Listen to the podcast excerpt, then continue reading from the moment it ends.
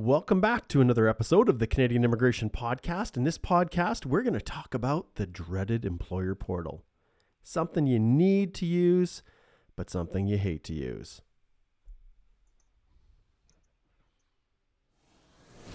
The Canadian immigration process can be complex and frustrating, with the Canadian Immigration Department making it virtually impossible to speak to an officer there are a few places to turn to for trusted information. The Canadian Immigration Podcast was created to fill this void by offering the latest on immigration law, policy, and practice. Please welcome ex immigration officer and Canadian immigration lawyer Mark Holthe, as he is joined by industry leaders across Canada, sharing insight to help you along your way.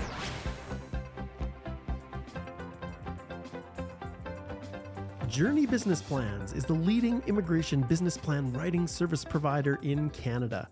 With more than 10 years of experience, Joorney has grown to become a trusted partner for immigration consultants and lawyers. Joorney focuses on preparing business plans for a number of immigration applications, including intercompany transfers, startup visas, significant benefits, self employed, PNPs, and so much more. Their main competitive advantages are reliability, responsiveness, and overall customer service, and I can attest to that. For those of you who don't yet know about Joorney, ask your colleagues about them. They're amazing. Or even better, try out their work. You can visit their website at www.joorney.ca and mention you listen to my podcast with the code HOLTHEJoorney10. That's H O L T H E J O O R N E Y, number 10. And that'll provide you with a 10% discount on your very first business plan for new lawyers. We're so grateful to have Joorney Business Plans as the title sponsor of this podcast.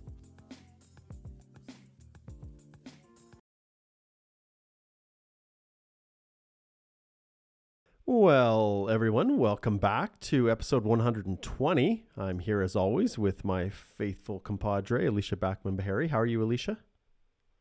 I'm doing well, Mark. And this is a topic that we often get questions about the employer portal. And I think it's helpful to situate our, our listeners here. So, we're talking now about situations where you realize that you have an employee who requires an employer specific work permit but the good news is, is for some reason they're LMIA exempt.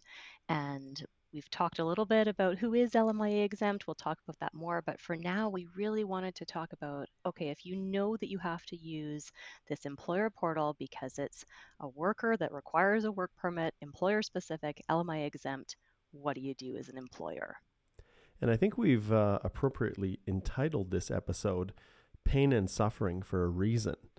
And with the introduction of two factor authentication across all business lines of immigration, it is causing significant hassle and pain.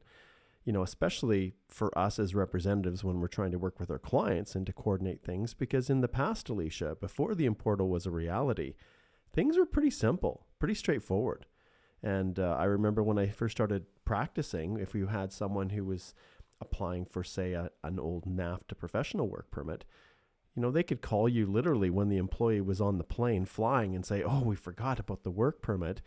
You could put together a package quick, get them to, you know, sign and, and scan back the employer letter, and really they have, you know, if they had a copy of the individual's professional qualifications, their degree, diploma, whatever license, you could pretty much, you know, fax it to the port of entry. It would be there waiting when the, you know, when the individual arrived, and they'd get their work permit on the spot that does not exist anymore. Now no. all employers so for a have while, to register. Yeah. For a while, they had a form, right? So they said, okay, now there's going to be this $230 employer compliance fee payable to the government. And they had a form. So some some listeners might remember the IMM 5802. Mm-hmm. Mm-hmm. And instead of having a form now, there's the employer portal. So the employer portal supposedly is taking the place of the form if this is getting coded directly into IRCC's system. And only if the portal is completely not working can employers ask for permission in an alternate format to use the old IMM 5802 form itself. Indeed. And it's it's interesting because there are days when an individual could, you know, need to travel on short notice and the portal is down, and uh, mm-hmm. which causes its own issues, and let alone the individual arriving at the port of entry and the ability to print the work permits or access to GCMS is down. So it's not just as representatives, but um, it, the individual border service officers who are also uh, charged with issuing the work permits. And we haven't seen the GCMS system completely down for a little bit, but there have been times when it's caused significant pain and suffering. Um, and uh, yeah, it's it's much more complex now than it ever used to be. But Alicia, there's a reason why they instituted this, and uh, why they decided they needed to get employers to register these job offers before they came to Canada. And I'll let you answer that. Well, it's because they want to draw everybody under the employer compliance regime. And it used to be largely employers who under the who were under the temporary foreign worker program well they knew that if they needed an LMIA they better darn well have had all of their advertising all of their um, compliance requirements clearly met by HR in terms of who they were paying how they were paying them the wages they were paying the employment locations the job duties all that but it was kind of like the IMP was falling through the cracks in the past because there wasn't a good mechanism for every employer to be logged and to make sure that officers could come and do inspections and make sure that under the IMP, employers were following the rules. And this is now the advent of the employer compliance portal. And so employers have to go ahead and register for an account. And this sometimes takes a little bit longer than people anticipate. So if you don't have a proper CRA business number for your company, right away you've got a problem. You can't register for that account. So that's the first step is registering for this employer portal account. And one thing I'll add as well, and many employers experienced this through the pandemic, when everything was shut down and you were not accessing the portal, if you have not, and you're an HR manager, a global, a global mobility specialist out there, and you have not applied for a Canadian work permit, and you have been in the past using the employer portal, understand that you can time out and uh, mm-hmm. and your access. You know, you you, ha- you can you can lose your access to your own account, and then you have to reset it up. And so be be aware. I, I don't know. Is it a year, Alicia? I can't remember how long before it times out. I believe it is a year. Mm-hmm. So absolutely watch out for that. Okay, so when you're registering for this portal account, Alicia, um, one of the things that we've discovered is that because of the two factor authentication, just because of the way that we work with employers, it's sometimes useful for us to be set up as alternate users on that account. Maybe you can touch on that a little bit. Mm-hmm. And this is also just useful for any employer who you know you never want to have the only one person being able to access this employer portal account in case that person is away on holidays or they're just not able to recover their password or anything goes wrong. You want to have or they're terminated or they quit and just leave without any mm-hmm. notice. Mm-hmm.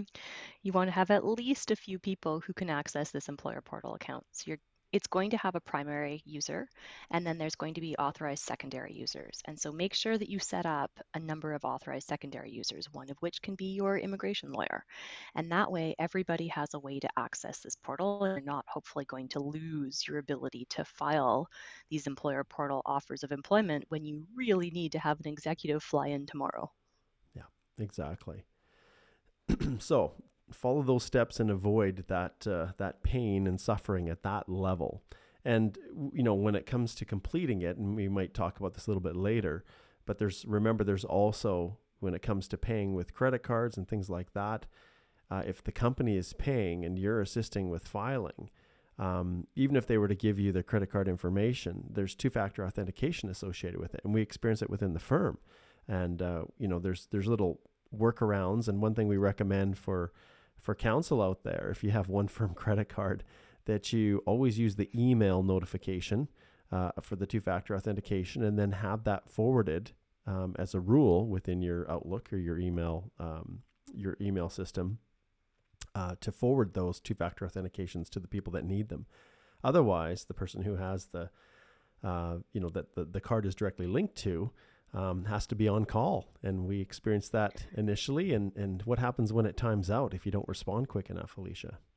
Oh, I have a horror story, Mark. I have a few horror stories from that. I don't know if it was a portal glitch, so it, it might be. It might very well have been an issue because there was a, a time a few months ago where they were having issues with their payment interface and their payment provider. But what was happening was, and this is why we have a tip a little bit later on that we will tell you about, but it is so important that you are able to enter that two factor authentication not only on registering into your account, but on the payment of the credit card when you go to enter that $230 payment within like literally a couple minutes. It says you have 20 minutes to complete that payment, and they lie. It is not 20 minutes. It will time out after, I believe it's maybe three minutes.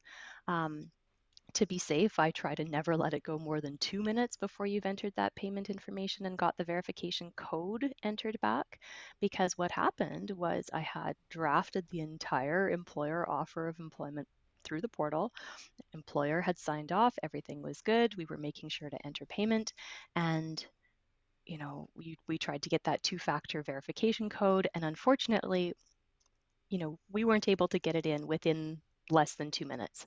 And it, within about six minutes, I think it was. And within six minutes, we entered the verification code, and then the entire application was hung up.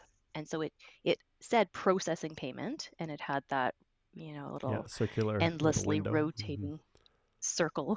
And when you and it kicked you off. And so when you logged back on, then it shows processing payment indefinitely. And normally, when you have a draft employer offer, you can go back in, you can duplicate it, you can modify it.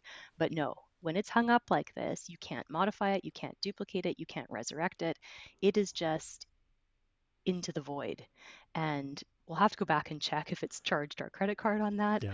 But there was no way to access that account again. And basically, I had to start all over again from the very beginning and redo the entire thing, which is very frustrating. So Yeah. we have a little tip later on about how to deal with that. Yeah, that's an understatement. All right, let's take a look at this offer of employment itself, Alicia. So it was fairly straightforward. Fill in the answers, you know, and um, uh, all of the forms, pay the fee, and submit it. And it was it was fairly simple. Then this past fall, well, boy, past fall, a year ago, September 26, Mhm. 2022, they instituted some new requirements. And they are constantly constantly looking for ways to try to curb the fraud, the exploitation of workers, um, just the abuse that's within the program. And even now, you know, I, I, if you were to pull up, uh, we're recording today, October the 4th, 2023, this episode. If you were to go and search in the news, all kinds of articles on just the corruption that exists within the various programs, especially the temporary foreign worker program. But, you know, um, you know, uh, people paying thirty thousand, forty thousand dollars for job offers, and and uh, it- you know, em- employers who basically are, are taking that fee, and then the person's paying their own wages, essentially buying their their job offers for the purposes of express entry, which of course is is illegal. But uh, but all of this is designed to try to g- let employer uh, employees know what their rights are. But maybe you can just go in, and we've got a blog post on that. We'll make sure that we get that uh, that blog post in in the show notes. But if you go to Holthe, uh, holthelaw.com, uh, Alicia wrote a, a great little blog post, and I'm just going to pull it up here. Let's see if I can find it. I had it here. Now it's disappeared on me. Uh, what's it called, Alicia? It's called uh, New Requirements for Canadian Employers Who Employ Foreign Nationals. There you go. There you have it. So definitely check that blog post out. But Alicia, do you want to give us a little bit of an overview on uh, on you know the this new requirements and, and what employers are now charged with the responsibility of doing? hmm And so keep in mind, and we've talked about this in other podcasts, there are violations, right? There are fines, there are sanctions, there is the expulsion from the program, there's a blacklist, there's, you know, if it gets bad enough, they can actually pursue criminal criminal consequences of employing a foreign national without authorization. But be really careful. There's type A violations, type B violations, type C violations. They have different fee amounts that are associated with them and um, consequences. And keep in mind that those penalties are per violation. So if you have, you know, 20 different IMP workers under the International Mobility Program, then this could be times 20. So be really Mhm. careful about that. So, what happened as of September 26, 2022, is that there were a few new requirements in terms of what employers have to do. And there's basically a little information sheet about what employees need to know about their rights in Canada before they start work. And there's a different little information sheet for the temporary foreign worker program, and there's one for the IMP. So make sure that you're sending your employee the right information sheet.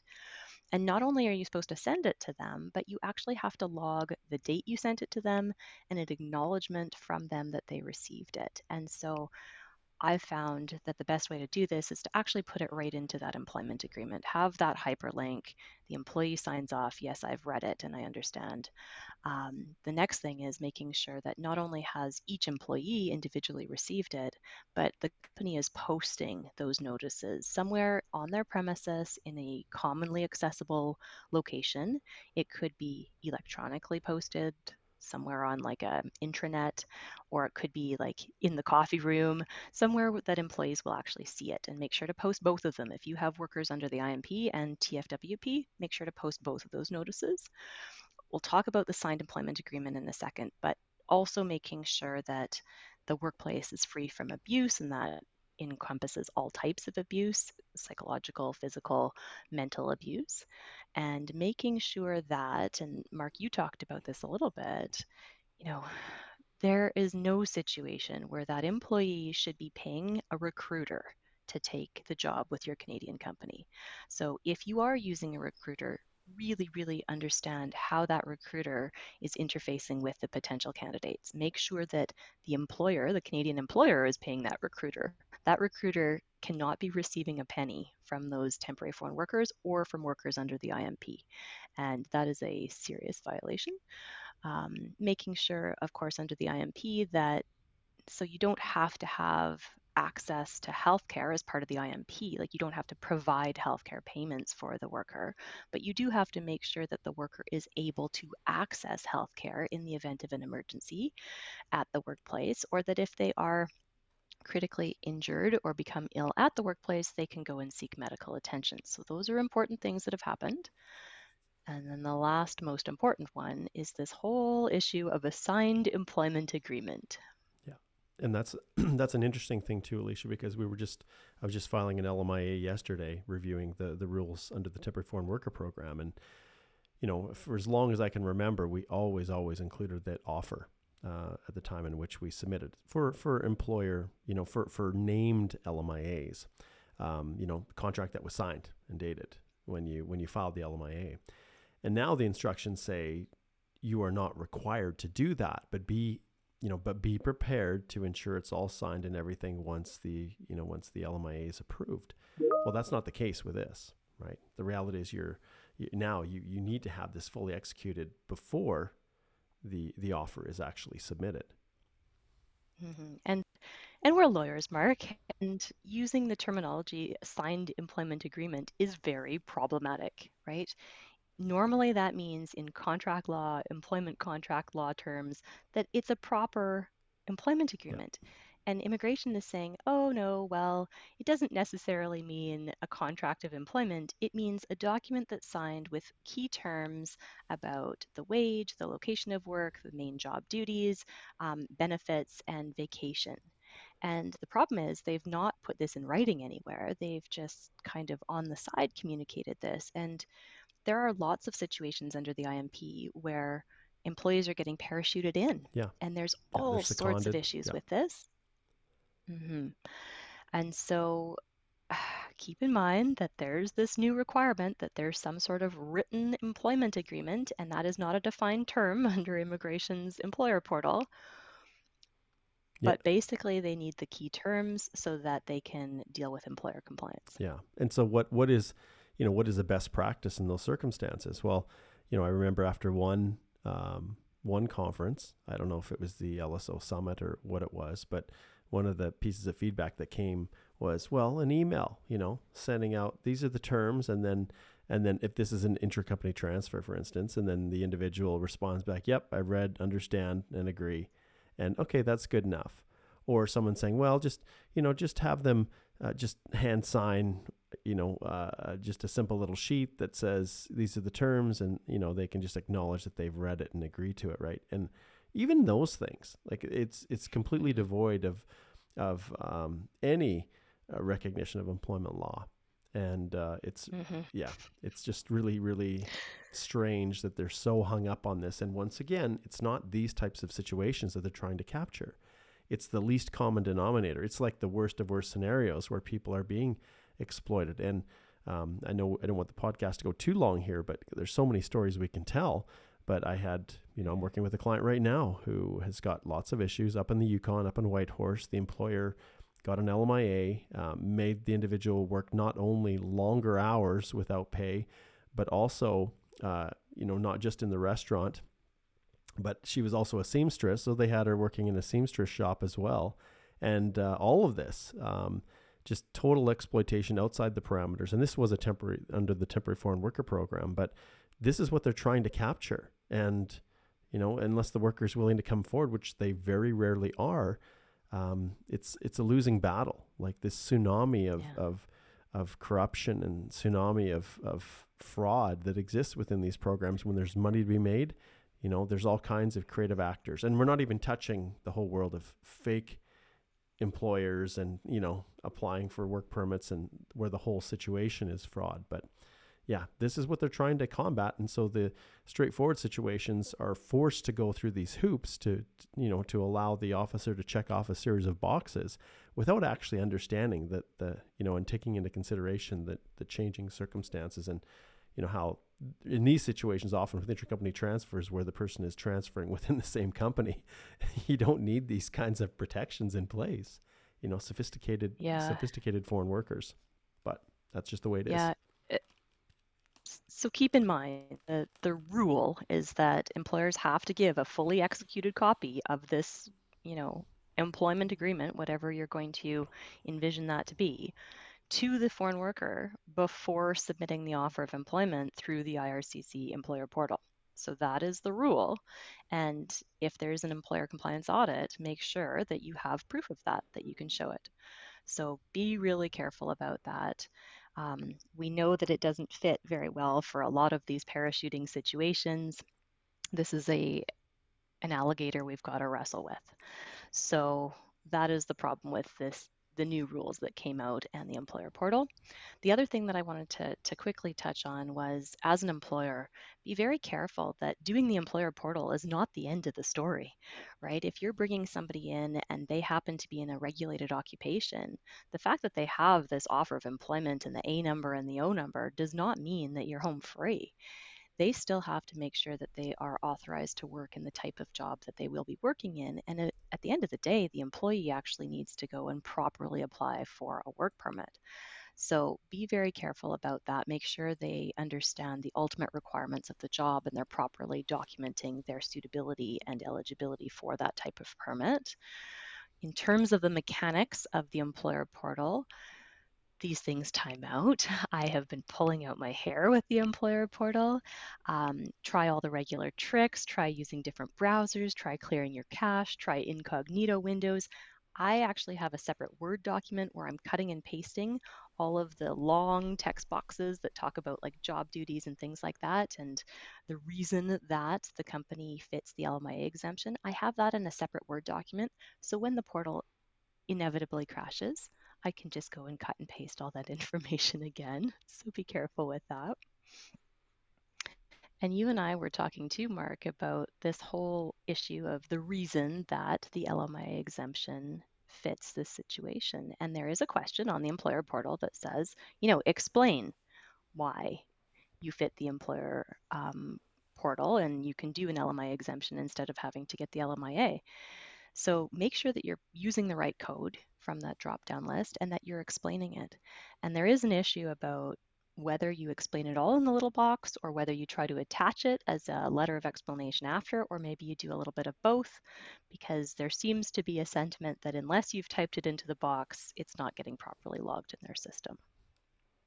So best practices, you know, I, I think for so, Alicia and I, what, what are your what are your thoughts on best practice? I have my own view, but um, what are your thoughts? Mm, I'm pretty sure that your character limited out. And so basically, I try to put bullets of what the key reasons are that they fit within that my exemption. Let's say they're an intercompany transferee. And then I say see attached because usually there's a letter of support from the employer that we've helped to draft that we're uploading. And we'll see how this plays out as well because we have heard some rumblings that the officers don't want to consider any explanations that are not within that box because it's not automatically um, you know populated within GCMS and if there's if you're including as counsel a submission letter or a letter of support from the employer and using that as the basis for explaining why the person is a specialized knowledge intercompany transferee um, you know there were some rumblings that an officer they wouldn't consider that. Now personally I think that's I think you can you can defend yourself very well, but be aware of it. Um, because on an mm-hmm. uh, you know on an inspection, if an officer says, "Well, you didn't provide enough evidence," you know, to show that the person actually met it. Now, remember, even if you have the offer of employment, and you're still applying for the work permit, you're still going through that mm-hmm. whole mechanism to establish that the person does meet the parameters of that IMP work permit category.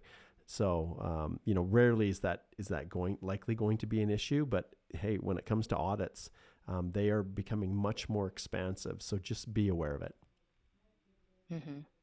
And then here here's the tip. So in order to try to circumvent or prevent the pain and suffering that I had to go through when my two-factor authentication verification code on the payment wasn't received within 120 seconds, then make sure that you before so everything's finished you've drafted that offer of employment before you go to do the payment go back and duplicate it and it won't duplicate everything it won't duplicate like the the workers passport information and name, but it'll duplicate the, the longest stuff.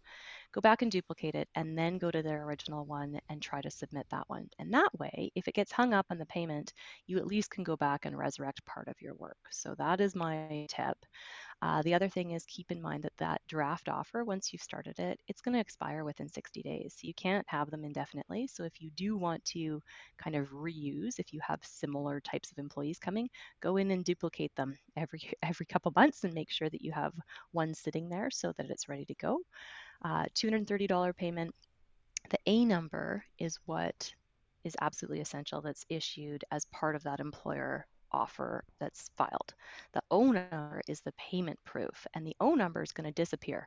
It's going to flash on the screen, it's going to have payment confirmation, and you better take a screenshot of that because, and this is a huge flaw, and if anybody is listening who's designing this employer portal, please, please, please have a mechanism of proving what your O number is and having a receipt that actually goes back to the user who show who's able then to show proof of having submitted that O number. Right now, there's nothing but make sure you take a screenshot. Otherwise, you'll lose that. Exactly. All right, but once you've got all of this done, Alicia, it's not done. It's not over. This is just step one for the employer. And then mm-hmm. what's left? Mm-hmm. And now it's trying to figure out what's the nationality of your employee. So, are they a US citizen or permanent resident? Do they only require an ETA to come to Canada, or are they visa required? And that's going to determine your place of application and method of application on the work permit side itself. You bet. And we've talked a little bit about that, but we'll definitely get into more details. And uh, yeah, this is, it's hard to believe that we could cover a whole episode um, just talking about the employer portal. But those who are using it recognize that truly there is a ton of pain and suffering. And when, you know, especially we do, we deal a lot with flat fee billing with our clients. And for many of us, we just kind of accepted that the employer portal is now another part of our obligation and our fees didn't necessarily reflect that. But literally, this employer portal portion can be almost equal to the amount of time it takes to prepare the application in the first place, especially when you start to run into problems. So, so govern yourselves accordingly, everyone. And uh, and uh, yeah, Alicia shared some great tips here. Um, our next episodes will be diving right into the free trade agreements, so you definitely don't want to miss those. These are kind of the best kept secret within the international mobility program. We tend to, you know, focus on obviously if it's a, a U.S. Or, or Mexican citizen, everybody knows NAFTA and now CUSMA. But there are a number of uh, international free trade agreements that we have with other countries. And if you know the citizenship, once again, like Alicia indicated, uh, nationality of the individual, you may very well find that there is a, a nice LMIA exempt option uh, through these international free trade agreements. So stay tuned for those and watch those in our next ones coming up. All right. Thanks so much, Alicia. And uh, we'll close with a little message from our sponsor and uh, we'll wrap things up.